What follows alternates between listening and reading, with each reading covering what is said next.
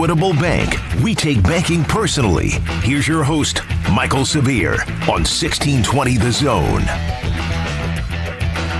Under centers McCarthy, gas the back.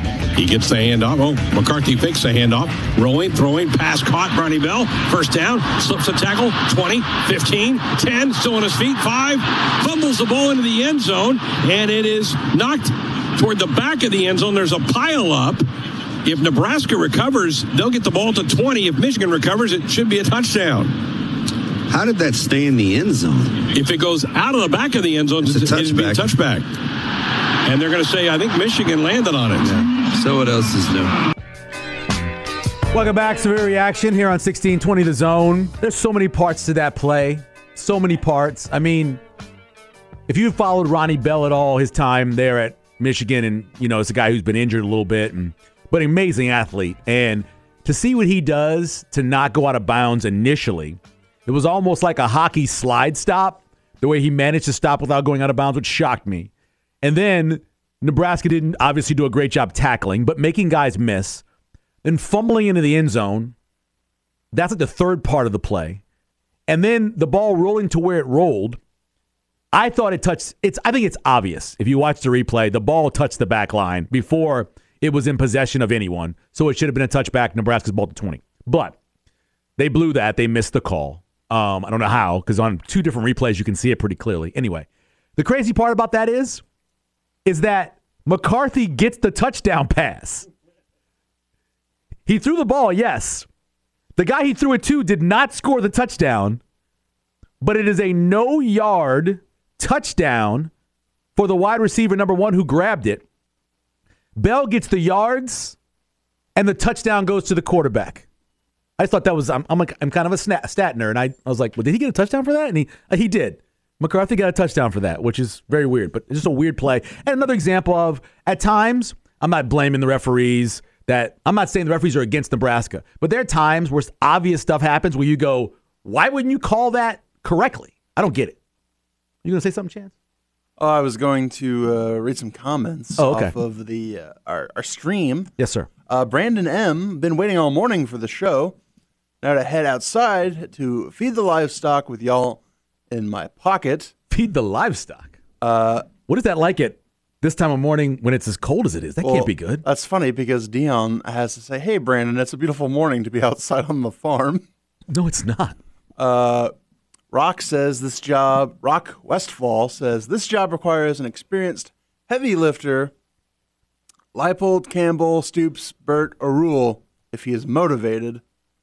And then Dion also says, I'm so dejected anymore, and the coaching search is taking what seems like a decade.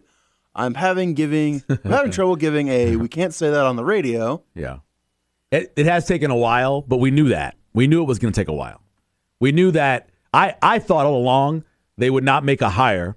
Trev would not announce a hire, I should say, not make a hire, announce a hire until after the Iowa game. That's what I always thought. Um, one, if he's hiring someone who's a coach already at presently, which I think is the case, then obviously he'd have to wait. Even if he's hiring Matt Rhule, who's not coaching right now, Matt Rhule is getting offers, I'm sure, from a lot of other places, including Auburn. So he's going to want to weigh his options. And you want to allow Mickey and the team to do everything they can this season, right? So you could still wait. It's not going to hurt you to hire Matt Rhule if you're hiring him the Saturday after Black Friday. Um, I don't think there's anybody that you're hiring that you'd have to announce early. So I always thought that. So just wait or just wait. Just be patient. Um, just I know it's hard, but be patient. Going back to the recruiting question that Val had and talking about what it's going to take for Nebraska to get back to some of the talent that they've had in the past. And if you don't if you don't believe Nebraska's been talented outside of that run from hell, go back to like 1980 through, you know, 2000 2001, right? Just take that window. And we all know there's a lot of draft picks, a lot of talent, a lot of really quality players. But let's just talk about modern day, like now. Go 09 through 2014 and watch some of those games over and see all the talent on the field. And the way a lot of those guys got to Nebraska were two ways. One, evaluation. really good evaluation by the Nebraska staff, finding guys that fit the system, finding guys who could develop in the system, and most importantly, finding guys who wanted to be in the system. Those three things. You combine that with luck, evaluation and luck. Great example. Ndamukong Suh. Evaluation's pretty easy, although a lot of people wanted to make Ndamukong Suh an offensive tackle. Matter of fact, there were a couple of prominent recruiting people who said he could be a Hall of Fame offensive tackle. And Ndamukong Suh wanted two things. He wanted to play on defense and wanted to major in engineering. That's why he ended up at Nebraska. So, yes, that's evaluation, but it's also a little bit of luck. The last great running back at Nebraska is probably Ameer Abdullah. Everybody was offering Ameer Abdullah the opportunity to play in the secondary, to play defense. Nebraska evaluated him. They fit in the system. And what did he do? They put him on offense where he wanted to be. That's evaluation and a little bit of luck. The last first round pick for Nebraska is Prince Amukamara. The guy was a running back out of Arizona. He comes here, the first year he's here under Bill Callahan, he's a running back. Bo says, let's move him to corner. In Bo's system, physical, out there, man to man, well, they, they play a lot of matchup zone, but for those corners, very physical man to man, it was perfect for him. And what happens? He ends up having a, what, 12, 13 year career and being a first round pick. Evaluation, yes, luck as well. So that's the comment. When Nebraska is where they are, not around a whole lot of five star players. Um, matter of fact, I believe the numbers from from rivals or on three was this class that's coming up. It's the shortest distance from campus in terms of the overall recruiting, which is one good because it shows you that the talent in the state and the surrounding areas have been pretty good. Less than 500 miles, by the way. But it also scares you a little bit because some of the best talent Nebraska's had, especially in terms of recent talent, has been outside of that.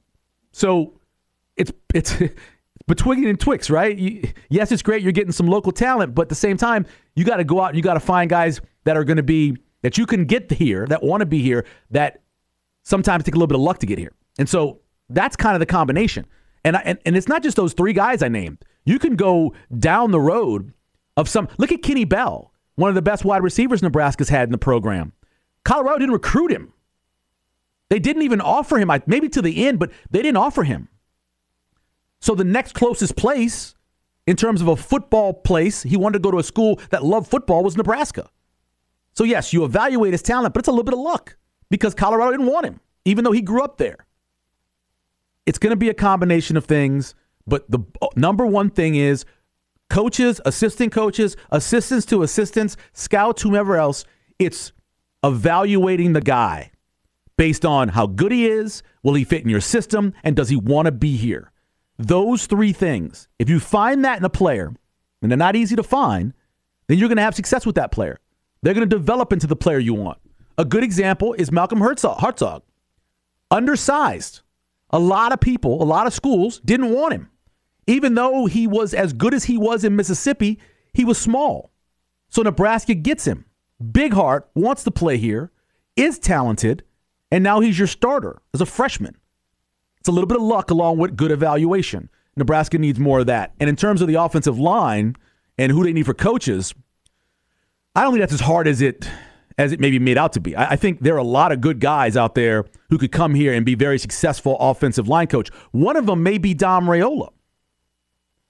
Maybe eventually, uh, maybe eventually, he becomes a very good offensive line coach. Right now, he is kind of learning on the job. I think based off of the little time I knew him with the Nighthawks, I think he'll be a good recruiter, right? So you combine if he could be a good recruiter and then develop into the job, maybe he is your future offensive line coach. I don't know.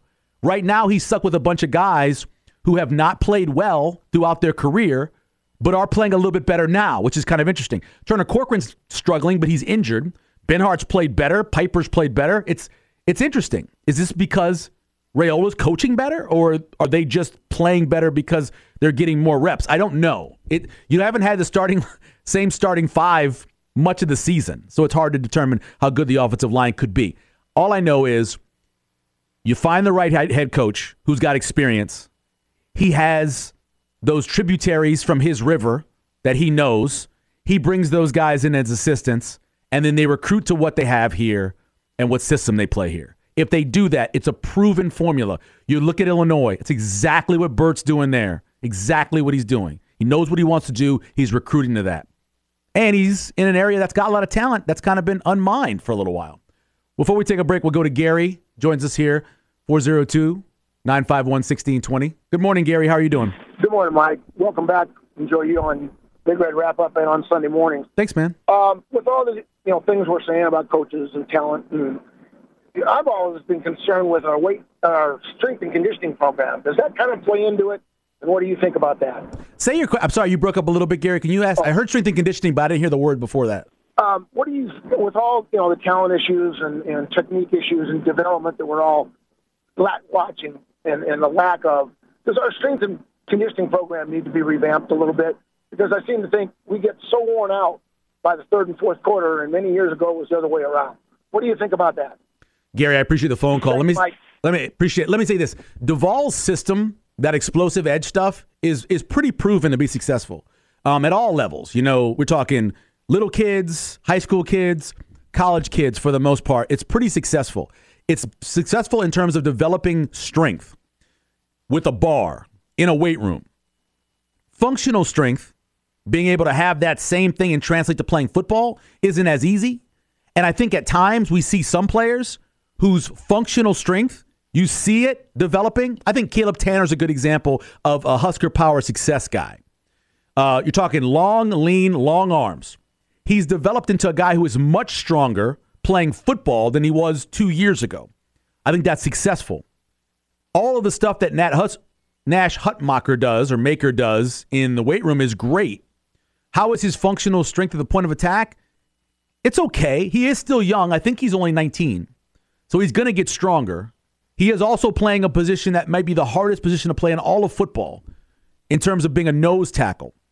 And I know he's not always lined up directly over the center, but that's still a really hard position to play, especially for a young guy.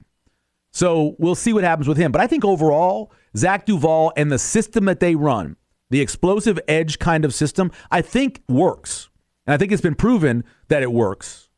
I just don't know how far they are away here, getting players that fit the system, guys who can develop in, in the Duval weight room, and then being good on the field. The bottom line about all of this, in the end, is how good your quarterback is.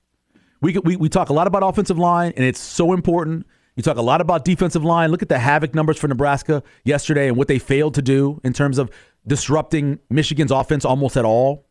All that's important. But if you don't have a functional, you look at all those games yesterday and look at the teams that won and why they won. The majority of them had quarterbacks that didn't make mistakes and made some big plays. Even Purdue, as much as O'Connell throws almost picks on a consistent basis, in the end, his ability is why they win that game, is why they upset Illinois, is because of what he can do and the throws he can make. You've got to find that guy. And I don't know if he's on the roster right now, but you got to find that guy. Certainly, you got to find more offensive linemen and more defensive linemen. You got to go in the portal and all that. But that quarterback, he better be better than the other guy on the other side. If he is, you got a great chance to win. We'll take a break. More on where Nebraska is in terms of that coaching search. We'll get to some of your questions as well on Twitter and on social media. We'll do that. We come back here here on Severe Reaction on 1620 The Zone.